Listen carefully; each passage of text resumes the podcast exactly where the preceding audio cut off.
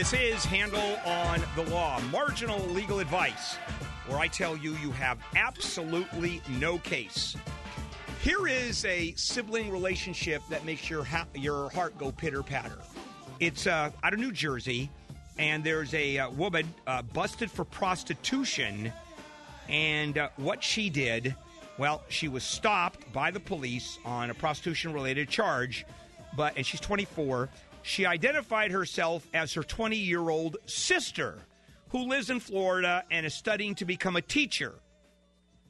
So city officials, the cops, said Samantha misidentified herself twice when she was being charged and then didn't show up to court, which means there was a warrant issued for her arrest. Now, keep in mind, teacher, sister going to school to become a teacher, it's her name that's on the warrant. So the cops come hunting, and even worse, the sister plans to teach kids with disability. And she was doing a background check for her work, or she was undergoing one, and there were the charges for prostitution. That became a little problematic.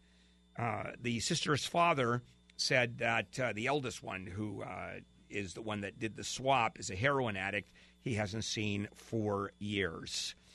So in the meantime, it took a while for school teacher sister to get out of that one.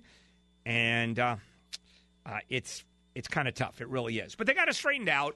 And you have this is sister loving sister. Isn't that lovely? I wonder if there's any forgiveness there. I sure as hell wouldn't. All right, let's take some phone calls. Hi, Deb. Welcome to Handel on the Law.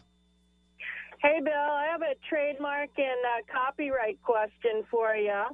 I owned a trademark of a famous athlete, which I am not going to say the name, but I sold the trademark, and I happen to be an artist, and his wife gave me some personal family photos that I want to create a line of signed limited, edition prints from. I won't use his name, but can I get a copyright on those? You know what? I don't know if you can get a copyright on individual photos. You could. On the artwork that I create. On the artwork? Yeah, as long as you have permission of the trademark, whoever owns the name, yeah, I think you can, because those are individual photos that you have created, or individual pieces of art that you have created, and that no one can copy those without paying you. You can stop anybody from using your original artwork. And the fact that you have permission from the owner of the likeness and the name of whoever it is, you should be okay. And they're both dead. They're both deceased. And the person that I sold the trademark to, he basically just bought the usage of the name. As I understand it, I mean, a trademark is just for a name. Yeah, I know so little about it. No, but you can trademark likeness. I don't know why you can't own the likeness, too. But if they're dead, well, their estate now owns it. It doesn't disappear when someone's dead. But if you have permission, then you should have no problem, and you can look up the likeness part of it. If it's only the name and you're not using the name, you should be okay. And it would entail rights of publicity, too, wouldn't it? We're using the name at all. But, for example, Marilyn Monroe, all right? Right. Whoever owns, and I think it's her estate, owns her likeness. You don't even need her name. Uh-huh. Just a picture of her used for commercial purposes, that has to be paid for by whoever owns it. Okay. So, you better get permission from anybody and everybody. Hi, Steve. Hello. Yes, sir. What can I do for you? Capital gains. I'm going to get clobbered next year, and I'm concerned about protecting my primary real estate asset. Okay. So what is your question? In the state of California, on a homestead, what can you protect? And are there Well, first of all, I don't even know if homestead does anything anymore, because I think you're statutorily protected anyway, whether you file a homestead or not. I mean, no one files homesteads anymore. And you're protected up to a certain amount of equity. I mean, last I checked, it was $60,000 of equity, and the rest of it is not protected. And so the IRA, but you cut a deal with the IRS. If you don't have the money, you simply cut a deal and say, I'll pay you whenever. What you don't want to do is have a ton of money owing to the IRS without talking to them and dealing with them. It is a ton of money, though, so it's not something. No, you owe it now? We will owe it with our 14 return. Well, let me ask you a question real quick, and that is, are you receiving cash or are you receiving property? What exactly are you receiving? No, it was cash. Then why don't you put aside the money to pay the IRS? So because we don't have it. It was on a 1031 exchange that we had exhausted all of our your depreciation. Right, and then we could 1031 out of that property. All right, okay, that's all technical. How much you owe the IRS? It's going to be, depending on which account I talk to, $350 to $500. $100,000? Yes. Boy, that was good planning, wasn't it? Not really. Yeah, no kidding. What you need is someone who is experienced in negotiating with the IRS and does that resolution business, the tax resolution folks. And that's what's important. And you better get a good one because that's what's going to save your ass. Because depending on your assets, depending on how much money you have, depending on your income, you can negotiate 10 cents on the dollar sometimes. So you would definitely... That would work. Okay, then you have to get one of those companies that can help you out. Good old IRS. But the point on this one is a homestead, I don't think it does much anymore. All right. Linda. Hi, Linda. Yeah. Yes. Hi. Am I on? Yes, you are. What can I do for you? I was recently given a raise, 35 cents, and I've been there 7 years, and they give other people more money than me that have been there less. What can I do about that? You can either stay there or you can quit. Really? Yeah, you don't have any rights. They can pay you whatever they want as long as they meet minimum wage. And if they pay someone else who's been there a shorter amount of time, guess what? They say, I think this person is worth more than you are. They have the right to do that. Yeah. There are plenty of people. I've done jobs where I've come in and I've been there longer and someone else comes in who gets more money from day one. Hey, that's their choice. I always knew that over the years that I've been working. But, then It's time to get another job. No, there is no legal right at all. I always thought there was a legal right. No, at all. This is Handel on the Law. I can't wait to go home.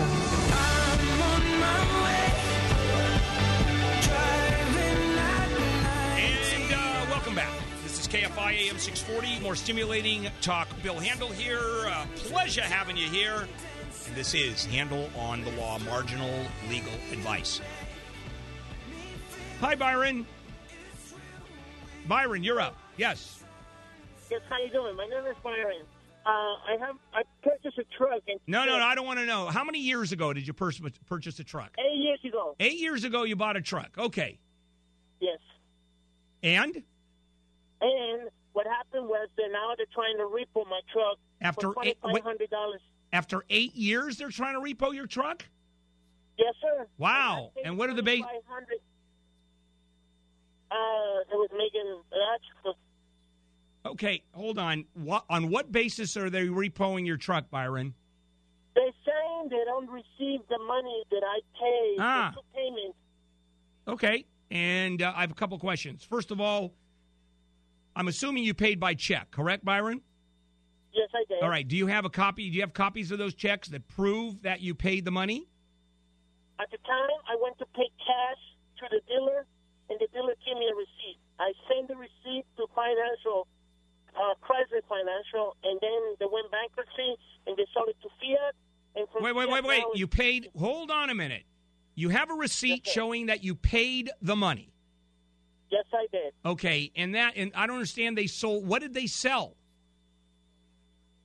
They're supposed to send the money to the finance company. Oh, wait a sec. Why weren't you paying the finance company directly? Because they're the ones that financed it. time, my truck was 2 months old. And I was working in Oregon. I got hit by a den at the tent. When I came back, there was no money in the bank. So I went to the dealer and said the situation. And they tell me, oh, if you have the money, we can send it to the finance company. So they gave me a receipt. All right, so they didn't. So they gave you a receipt that was fake, and now they want it from you, correct? Correct. Yeah, I think you're stuck. Yeah, I think you're absolutely stuck. It's not their problem. It's your problem getting them the money. So I think you're completely out of luck. Shelly. Hi, Shelly. Yes. Yes. I am looking at starting a babysitting co-op with a group of moms. And I'm wondering if I could at all be held liable if one of the kids gets hurt at somebody else's house or at my house. Sure. If you're talking about a co-op and people own the business, in other words, you have, other than members of the co-op themselves, is that what you're talking about? That everybody who's a member? Yeah, so other moms. Yeah, theoretically. Right, other moms. Yeah, theoretically you could, depending on your negligence. Again, they have to prove you've done something wrong, something in the house that is dangerous to kids. Yeah, you could. Now, if you've effectively done nothing wrong, but see if the co-op can buy insurance. Also, you have home insurance, and you want to call. So that covers everything. You want to call your insurance agent, and you want to see if you can add a rider to the policy saying that this also covers a co-op, and the home is being used as a babysitting business. Now, usually, babysitting is not excluded. In other words, if you are babysitting in someone's home, the homeowner, generally the insurance company, would pay that. But call your insurance agent, because this is a weird one. This is a co-op. Yeah. This is a co-op, which is a business, which may be excluded under your insurance policy. So it's definitely time to talk to your insurance agent to find out where you sit. And good for you for asking the question. Does it matter if it's at a park and not at somebody's house? I don't think so. But again, if there's the co-op, then I would find out. You have insurance, homeowners insurance, and then what I would do is see if you can insure the co-op itself. But but what happens is it would be one of the moms effectively suing herself. Yeah. So, but you still want to be sure if you're covered. You always want to be covered. Yeah, moms are crazy. Yeah, they are. So, time for a conversation with the insurance agent for sure. I have conversations with my insurance agent constantly to see, am I covered? Am I not covered? Let's look at this. Do I have to add a rider? Because I'm paranoid about people coming after me. And I want to make sure that I'm insured, because I've told you time and time again, when I go, oh, Bill, how do I protect myself? Get lots of insurance. Because in the end, assuming you are liable, assuming there's an argument, you hand it over to the insurance company and say, you take care of this. Because that's what you're paying for. Not only do they write checks to the other side, but they also defend you. Someone files a lawsuit, and and it's something that's covered under the insurance. They also pay for the attorney to represent you. That's why I love insurance so much. Hello, Danica. Welcome to Handel on the Law.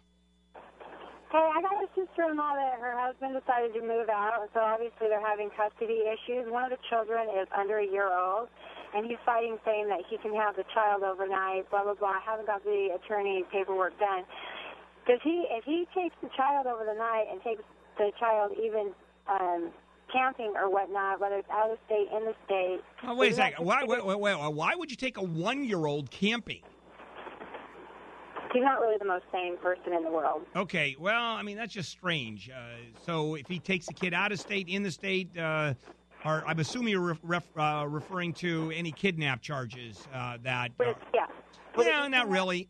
I mean, camping, no. Out of state, certainly. And what she has to do is immediately go to a judge, I mean right now, and get a temporary order of primary custody pending a hearing, especially since the child is an infant. So if there's a situation where he takes the child and doesn't come back for hours on end. Hours doesn't do it. Okay? That's not kidnapping. He's dad. And until a judge orders a custody issue or gives a custody order, you know, he's entitled to the kid half the time. He's still dad, Danica. Now, is the child breastfeeding, for example, still? Yep. Oh, yeah, yep. That's an issue. It's time to go into court instantly. Okay. Tell your friend to get her butt into court, I mean now, and get a judge to make that order.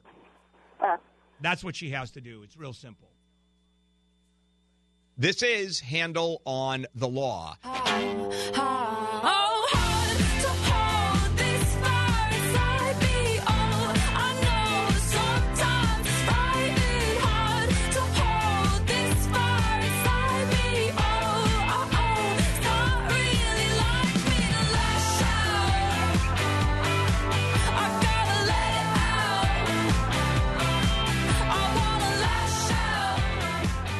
Back to KFI AM 640, more stimulating talk. This is Handel on the Law. Phone numbers, 800-520-1KFI,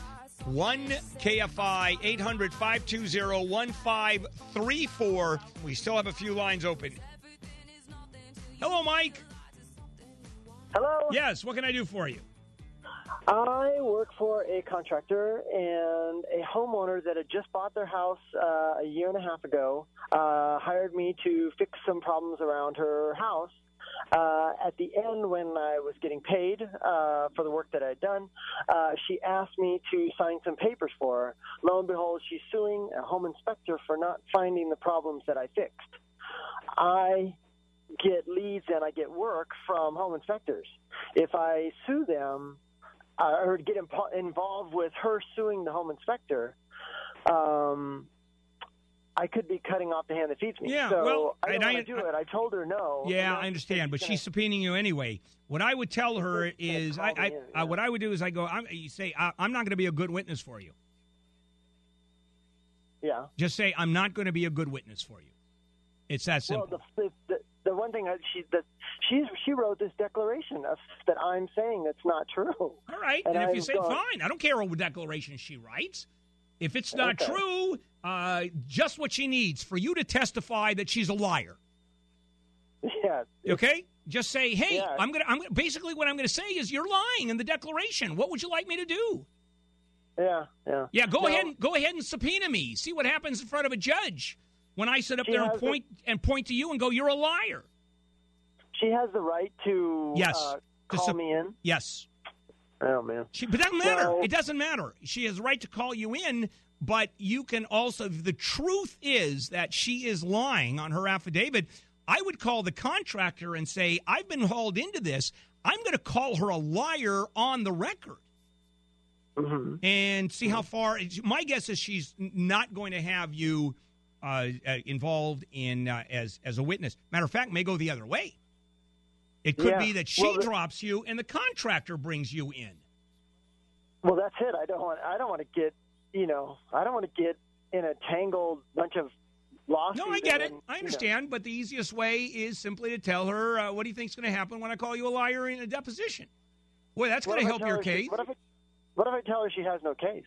Well, you can say that, but you're not a lawyer. Okay. You know, I mean, listen, I'm barely one. The home inspector came back to fix the things that he missed, and she sent him away. That's fine. I'm like, right there, you shot yourself in the foot because you turned down him. Wait a sec. If they don't ask you anything like that, you simply have to you don't say anything. Okay. Now, don't worry about it. You're going to be fine. There's no question about that. Hey, Bill. Yeah. Go ahead. Okay. Hi. I don't hear you. Is anyone on the other line? Yeah. Can you hear me now? Yeah. Okay. There you go. Right. All right. Go ahead. Okay. Hey, I invented this body board with handlebars, and it's been on Real TV. And my question's simple. I have a patent for it because no one's ever put, handlebars, on a body board, those little flat things. Mm-hmm.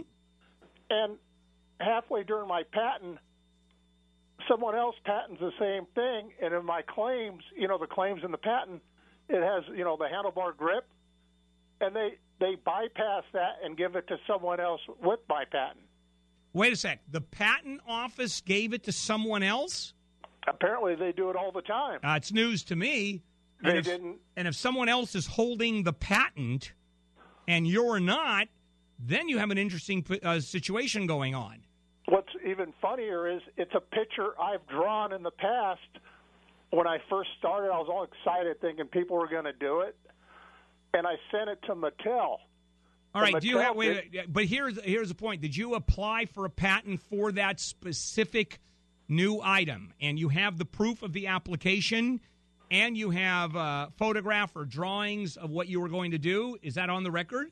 I have the patent that. Oh, I filed a patent. And they gave you the patent. Yeah, that was before their patent. And all right, and they gave handlebar grip. Got it. So it's time to talk to a patent attorney because it looks like they wrongly gave someone else a patent that is so similar to what you have that it makes no sense. Now, the patent office has the ability and the right to say, we think that's different enough that we're going to issue a patent, unless it's identical. Is there anything different about those handlebars, or is it exactly the same? Their handlebars are actually some scrap drawing that I drew.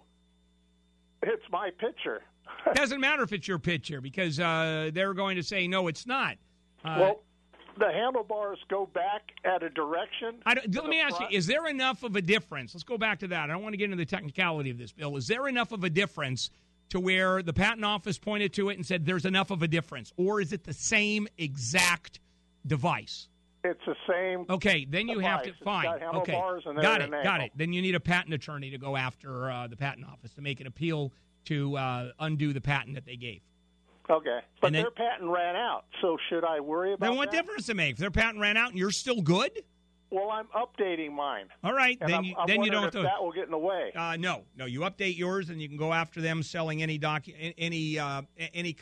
of mechanism, any board. And if they're using your patent, because now you own the patent and they don't have it because theirs runs out. That's all you do is you get them a cease and desist letter and say, I own the patent. Hey, Tony, welcome to Handel on the Law. Hey, Bill, this is my situation. I was on Craigslist. I was trying to get my car work done. And I found this guy that would work on my transmission.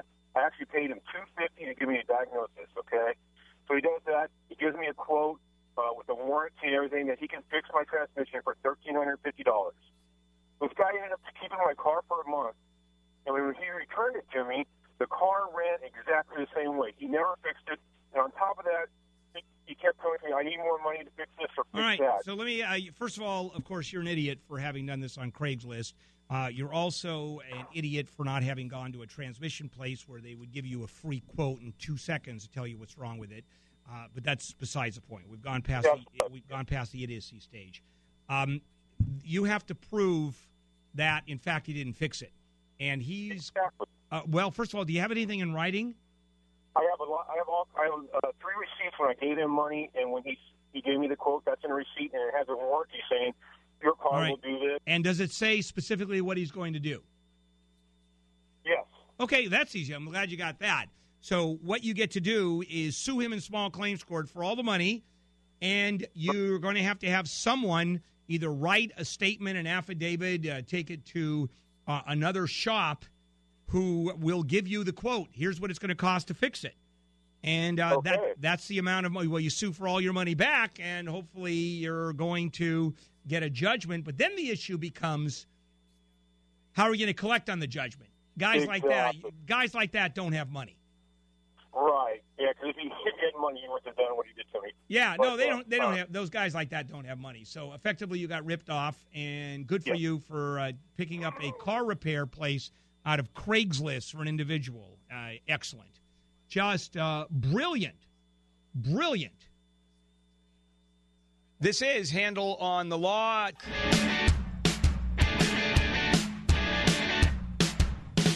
With every role that you play, the revolution televised. There's a time and a place.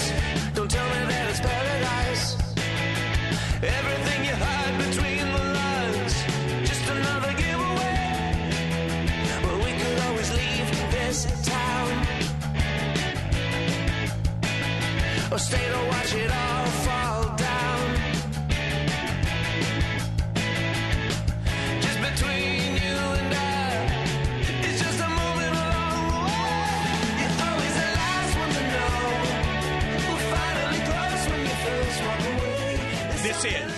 KFI AM 640, more stimulating talk. Welcome back to Handel on the Law, Marginal Legal Advice.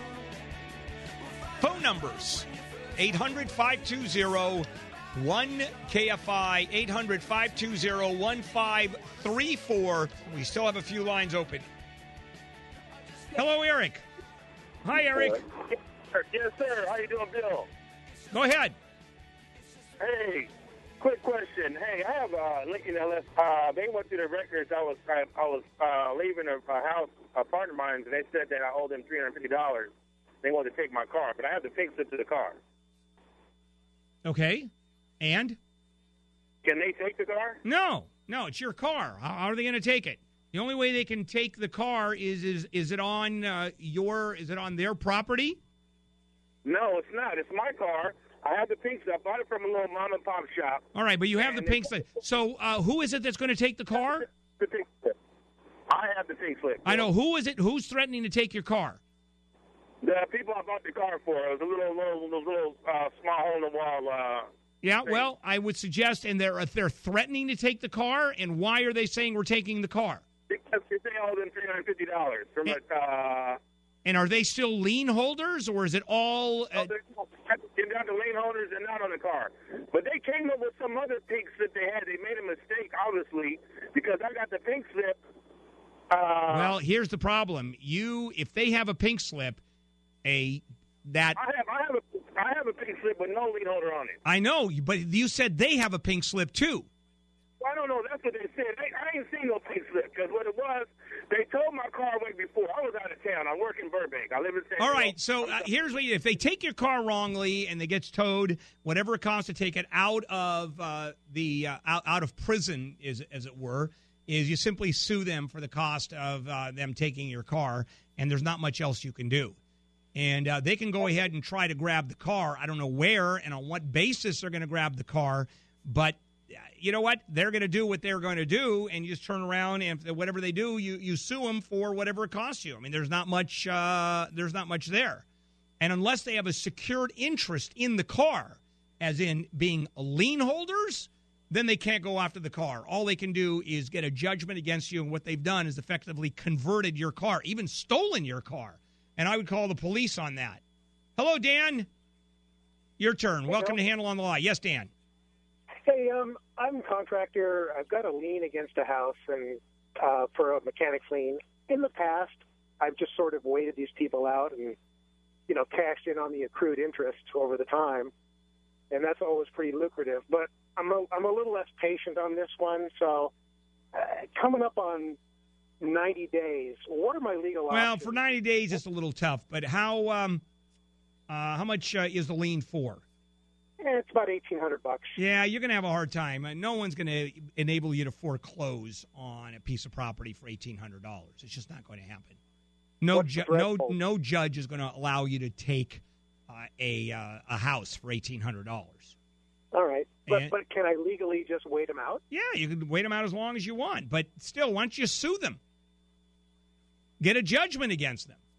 Well, that costs money unless I go to small claims. Right, and all they owe you is $1,800. So you go to small claims court, you get a judgment, you get all your costs, and then you go after everything they have. You go after bank accounts, you go after whatever. You're not going to be able to go after the house. The only way you can go after the house is to foreclose on the lien, and they're not going to let you. This is California. I mean, there are some states where you can do it theoretically. Matter of fact, there was a piece of property that I knew of in Lake Las Vegas. A friend of mine lives there. And it was a piece of property worth hundreds of thousands of dollars that the homeowner association foreclosed on for $5,000 in homeowner association fees. That doesn't happen here. There's no chance. So just get the lawsuit. Ronnie. Hi, Ronnie. You're up. Welcome. Hi, Bill. Yes. Yes, I had a question about a quitclaim deed. My grandma had two houses on a lot. She passed. She left the front to my mom, the back house to me, and on this quitclaim deed, she put her husband's name. If I can read real quick, it's a quick paragraph. Tom and Gloria King, 50% interest as husband and wife with a life estate in the front house. Raw meat, 50% interest as sole and separate property with a life estate in the rear house, all as joint tenants, you know, and then it's just like, you know. If they're all joint tenants, if they're all as joint tenants, then that percentage doesn't mean jack. That number, yeah. So whoever wrote this, that number it doesn't mean jack. If it's held in joint tenancy, whoever dies, the other party automatically owns all of it. Other than you can't have sole and separate property if there's a joint tenancy. It's a contradictory issue. Right. See, my mom just went with my aunt and did this. No, I understand. They're idiots. So what's your question? So you can't do it. No, so other than question is, yeah, when we have house insurance, they go, hey, Ronnie, we can't give you house insurance in front unless you can prove you're one of the owners. And does this paper mean all three of us are owners? Yeah, but you can prove you're one of the owners. Your name is on it. Here is the deed that has your name on it. And it doesn't matter how you're holding it. Yeah, so I can just fax this to the people. I need to prove it. My thing is, when we make a decision, do all three of us, like if we were to sell, or does one person... If it's joint tenancy, all three of you have to make the same decision. Now, would you suggest we have to rewrite it? Maybe. If we want it? Sure, but all three of you have to agree. We have to agree. But like you said, that 50% is garbage. Is there a way to write it where the front is specifically... You write it that way. You just leave out the joint tenancy. So you write it up where it's going to be the percentages as was described by your mother, who wanted it to be that way. So just describe it. I take it to at least an escrow company and have them write it up correctly. Because what you guys do, an escrow company. That's what I would do, or anybody who knows real estate, a real estate agent, people who can write up a deed, a quitclaim deed, and you deed it to yourselves just in a different form. All right, this is Handel on the Law.